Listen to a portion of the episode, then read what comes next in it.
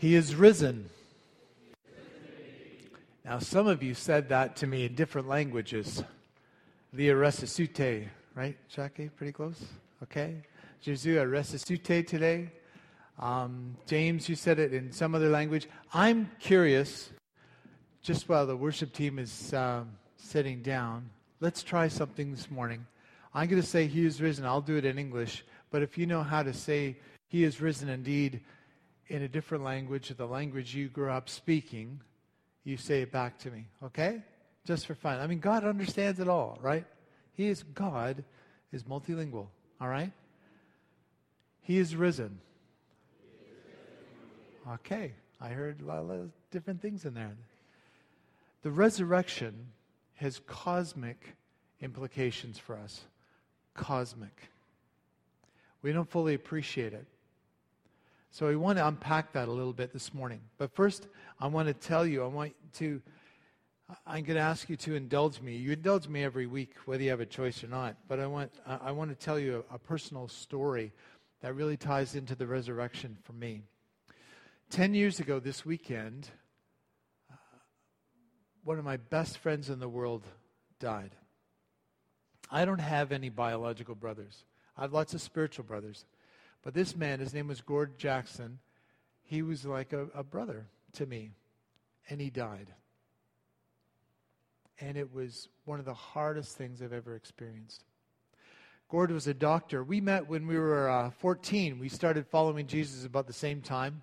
And uh, we joked about forming a little private club called Sons of Ivan. For some strange, quirky reason, both our fathers were named Ivan.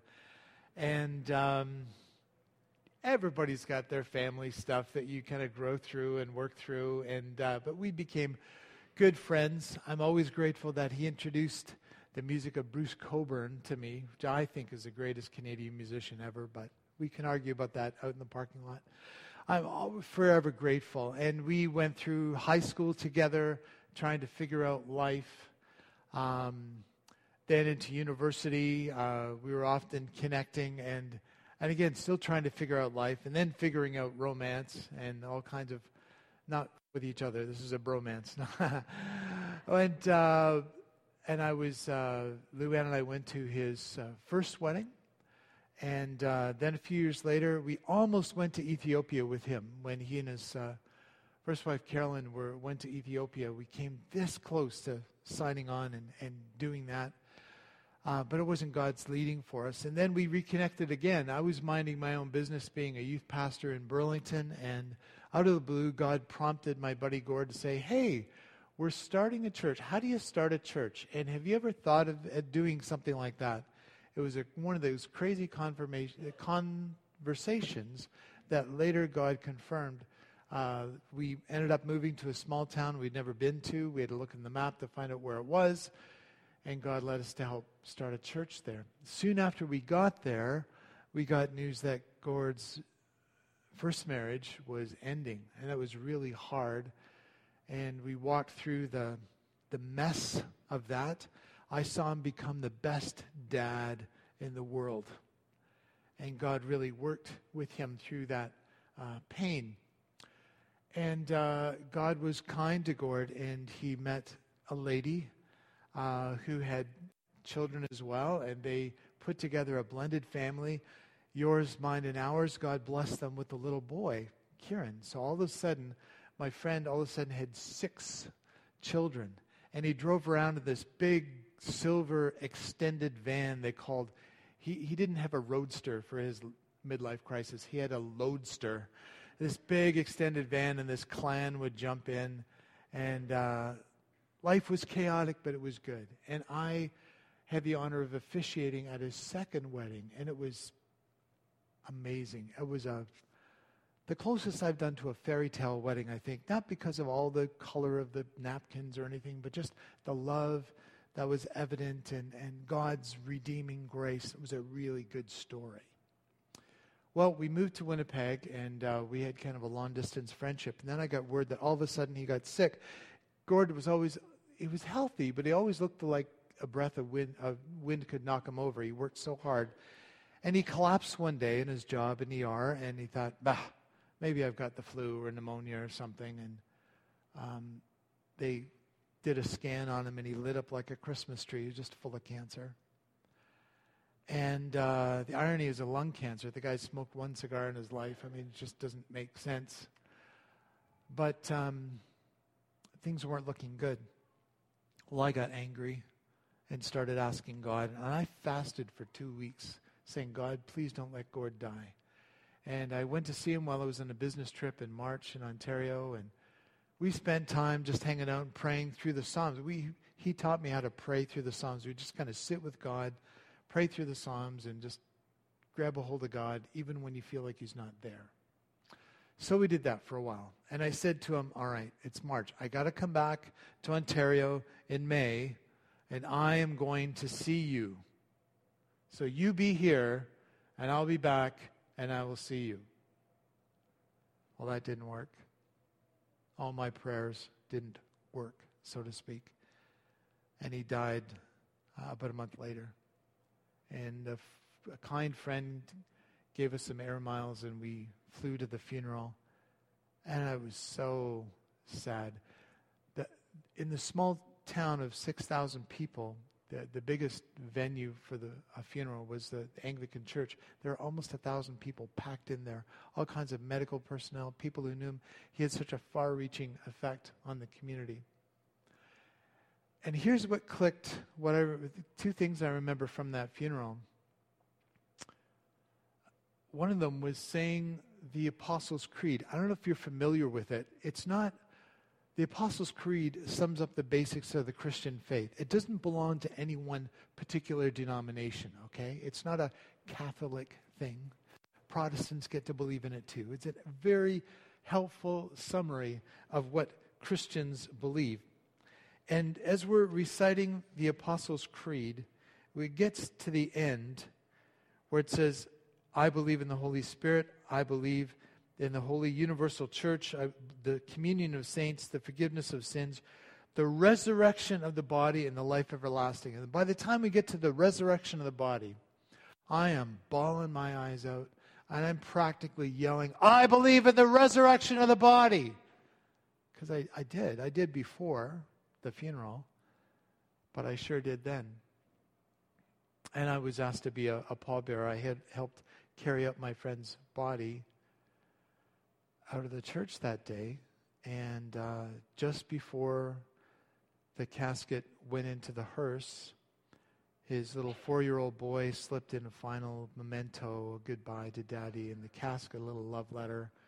And they closed the casket, and we rolled it into the hearse, and we just stood and watched as the vehicle drove down the street and turned the corner and that was it. But it's not it. It's not the end of the story. Why? Because Jesus Christ came back from the dead. And I know that I will see Gord again. Not because of anything Gord did. He would be the first to admit, he used to joke that oh, there's only one letter difference between Gord and God, you know, or Gord and Lord, you know.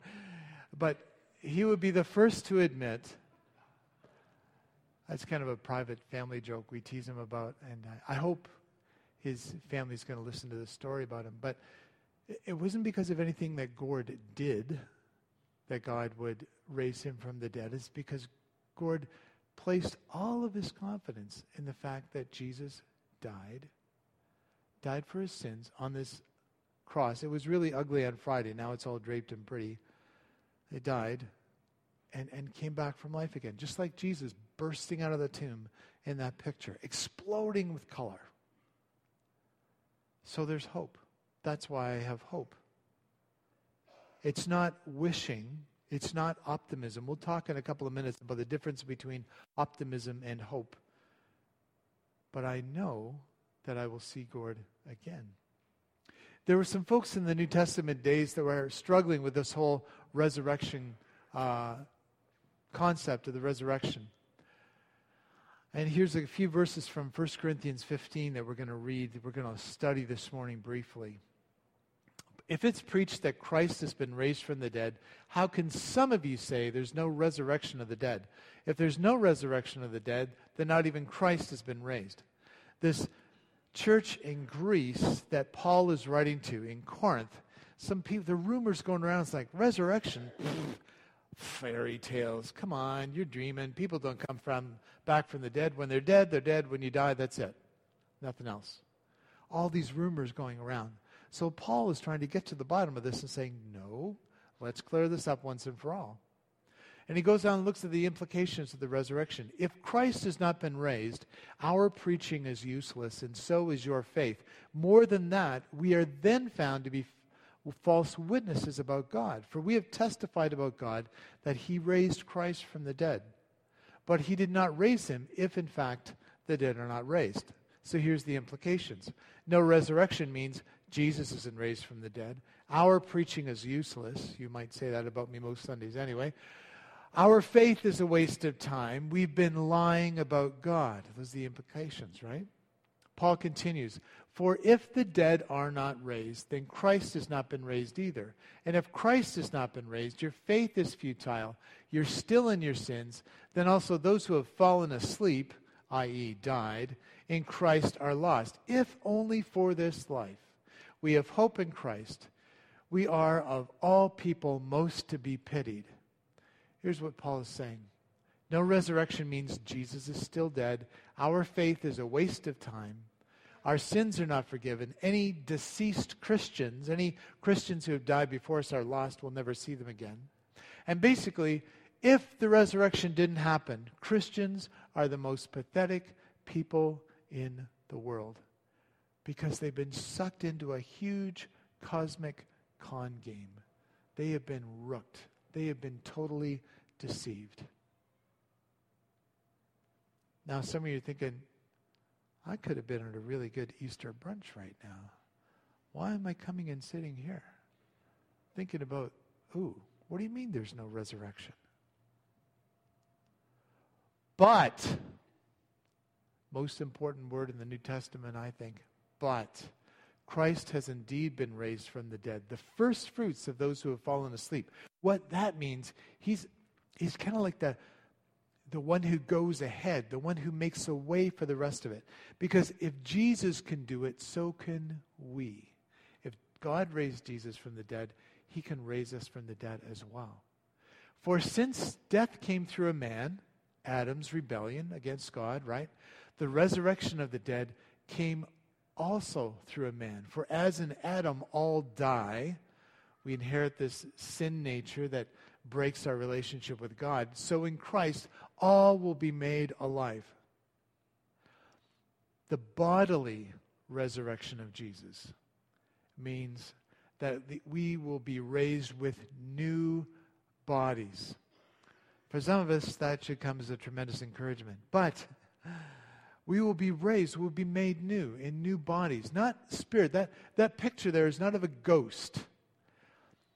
In getting ready for the sermon, I had a chance. I never stop and look at this stained glass. I really should spend more time admiring the art we have at Elim Chapel. Do you notice something about the picture of Jesus? What do you see in his hands and his feet? What do you see? Scars, holes, okay? Ghosts and spirits don't have scars. All right? It was a body. He was raised with a physical body. I didn't tell the kids, but the skeptic's window there at the back, doubting Thomas, T is for Thomas right there in the back, he's having a look at Jesus and saying, oh, My Lord and my God. It's a scene from the New Testament where, you know, Thomas, the ultimate realist, says, Well, you know, I'm not going to believe any of this resurrection stuff until I put my hands in the holes, and then maybe I'll believe it. Don't put your faith in any of these rumors flying around. I mean, seeing is believing, right? Well, Jesus shows up. Thomas looks pretty foolish at that point. But he's then he says, "My Lord, my God, oh man." And uh, Jesus says, "Well, good on you, Thomas. You saw and you believed. Blessed are those who believe, even without having to see physical evidence." But let's think about what kind of evidence is there for the resurrection? I can't prove it scientifically. Nobody can. And some of you thinking, well, Well, science doesn't prove it, then I'm not interested in it. There are limitations to science. Science is important and valuable, but there are limitations to science. You can't put everything in a test tube and repeat it as an experiment. You just can't. It doesn't work. You, you can't repeat the events of the Napoleonic Wars and say, well, let's go back to the time of Napoleon and prove that Napoleon existed. You can't do that scientifically. You cannot do that. Science has its limitations. Now you can use history and historical records and go back and demonstrate, yeah, I think Napoleon was a real person. Not one of those people in, you know, who pretend they're Napoleon, but the real Napoleon I'm talking about. You can do that. So historically, what have we got to say about the resurrection? I'll be brief, but I want to give you a, a I think the evidence that has really uh, convinced me. By the way, the resurrection means that Jesus is alive today. Our faith is true. Our sins are forgiven. In Christ, eternal life is assured, guaranteed through Jesus. Therefore, Christians can be the most hopeful people in the world. That doesn't mean we have life without trouble, but that means we have hope. I miss my friend Gord. I miss him. It's been 10 years without him. When he died, I felt like part of me got ripped out.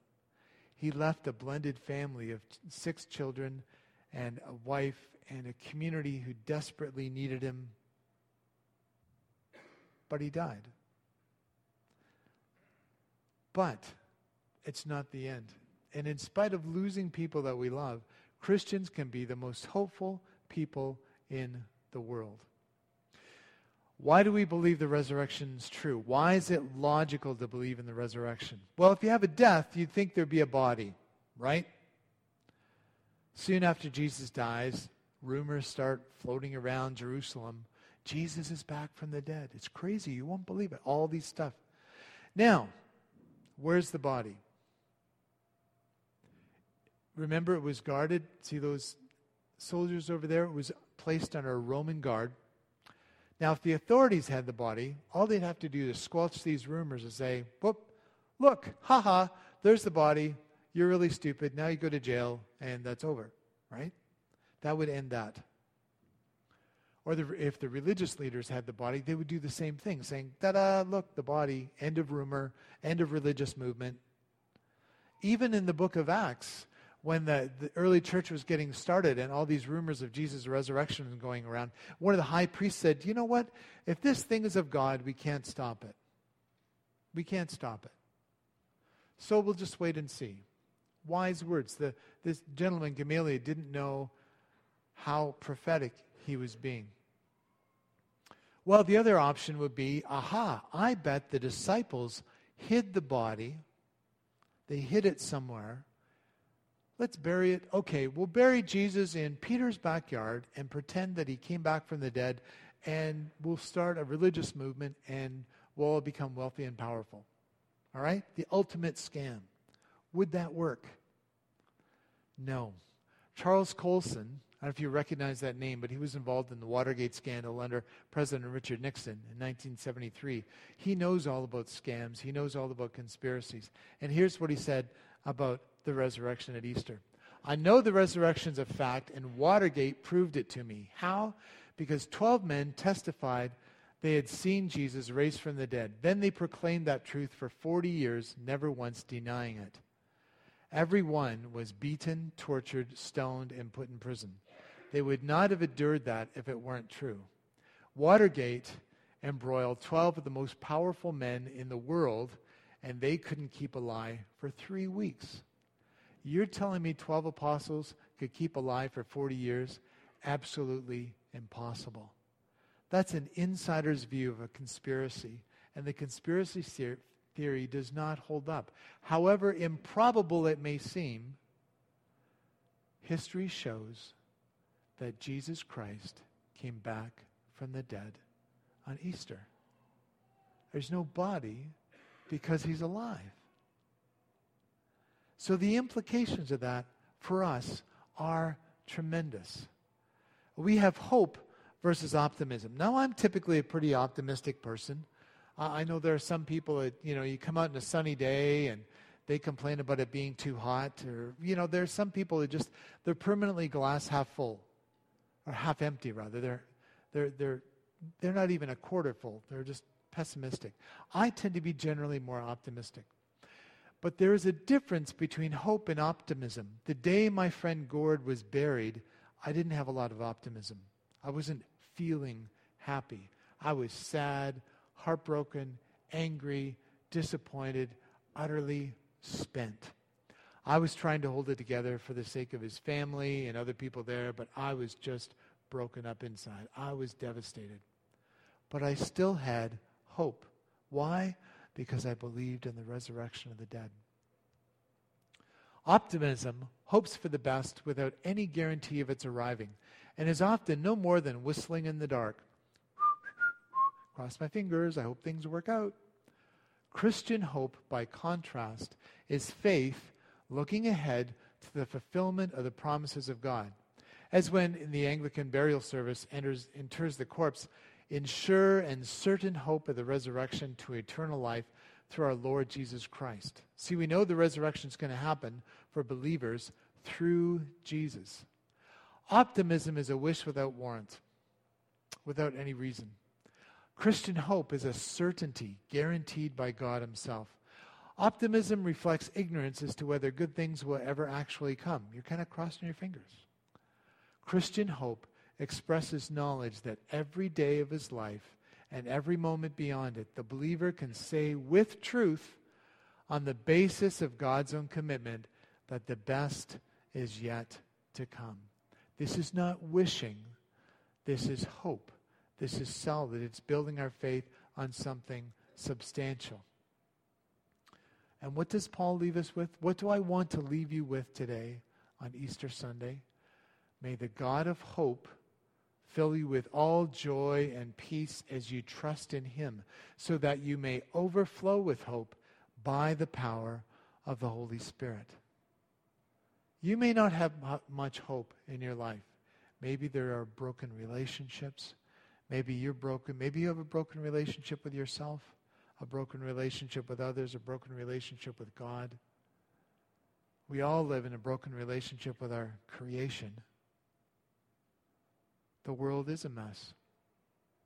So, in one sense, there's not a whole lot of room for optimism, but there is room for hope. Because when Jesus died, he rose again on what day of the week? First day, Sunday, right? That's why Christians get into the habit of meeting on Sundays to remember the resurrection. God created the world on uh, first day of the week. Right? Interesting parallel. A new creation starts when Jesus comes back from the dead on Easter Sunday. It's a new order of things. It's a new day, friends, because of the resurrection. Through Jesus, He's the first fruits of everything that's going to come back from the dead. That means not just people, but His creation is going to be redeemed and made whole and restored the way it's supposed to be.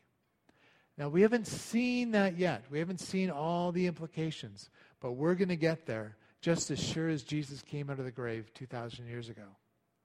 And he started this movement, he started this family, this new kingdom that he's inaugurating. People have a new way of relating to each other. If you're part of God's kingdom, you start looking at other human beings in a different way, the way God sees them. You don't ride the bus and look at this, that insensitive jerk. What a loser. I can't believe that. You don't wave with only one finger as you're driving at people or get frustrated with people at work or with you and your family. All of a sudden, you have a different framework, a different perspective for looking at people. You start looking at history in a different way. History becomes His story. What God has been doing in human history, working things, pulling things together so His kingdom will reign, will take over the world, and everything will be made right the way it should have been in the first place. The resurrection is all about restoration of people into God's image the way it should have been in the first place. And that gives me hope. That gives me hope when we feel stuck in self destructive patterns or cycles that we are just self defeating and they don't get us anywhere. Jesus breaks in and offers us hope. There's hope. There are some people sitting here today thinking, yeah, well, Rick, that's nice, but you don't know my situation. No, I don't. But you don't know mine either. So we're all in the same boat. We're all dealing with stuff. That's the polite Sunday word, morning word for it. We all have our stuff to deal with. But the resurrection means that Jesus can restore us and the God of hope can fill us with peace and joy as we trust in Him. That's kind of the condition. You want to be filled with joy and peace? All right, we need to take a risk and learn how to start trusting God with our stuff. So that if we learn to trust God with our stuff, then we will overflow with hope by the power of the Holy Spirit. See, the resurrection means that, that Jesus is with us all the time. The power of the Spirit is with us. Oh, the last thing I want to leave you with is some bunch of religious platitudes about new life and working harder and somehow it will all work out. Sorry, that's not going to bring my buddy Gord back from the dead. That's not going to do it as I watch the hearse drive down the street. It's just not going to do it. It's not going to do it as I watch his little boy put a goodbye love note in his dad's casket. It's just not going to do it. But what does it is the God of hope filling me with all joy and peace as I trust in him. And that heartbroken, lousy moment in my life, somehow there's hope in the resurrection. And now I can overflow with hope by the power of the Holy Spirit. Do you get it? That's my prayer for all of us. Let's pray. Jesus, you are Lord over heaven and earth. You made everything. You came to earth to show us the way to the Father. You did what you were supposed to do, and then you said, That's it. It's done. It's complete, paid in full. And then God the Father raised you from the dead. And you sent us your Spirit. And you've given us this commission to say, It's a new day, it's a new kingdom and you've initiated this new thing going on. And will you show us how to walk in the power of your resurrection and the fellowship of your suffering? Will you do that for us today? Father, I pray that you would give hope. We are planting seeds of hope in us in Jesus' name. Not optimism, which is, eh, okay. We want hope. Planted seeds of hope planted in our lives that you can change us and transform us through the power of the resurrection, and that your kingdom is coming and will come. We pray these things confidently in Jesus' name. Amen.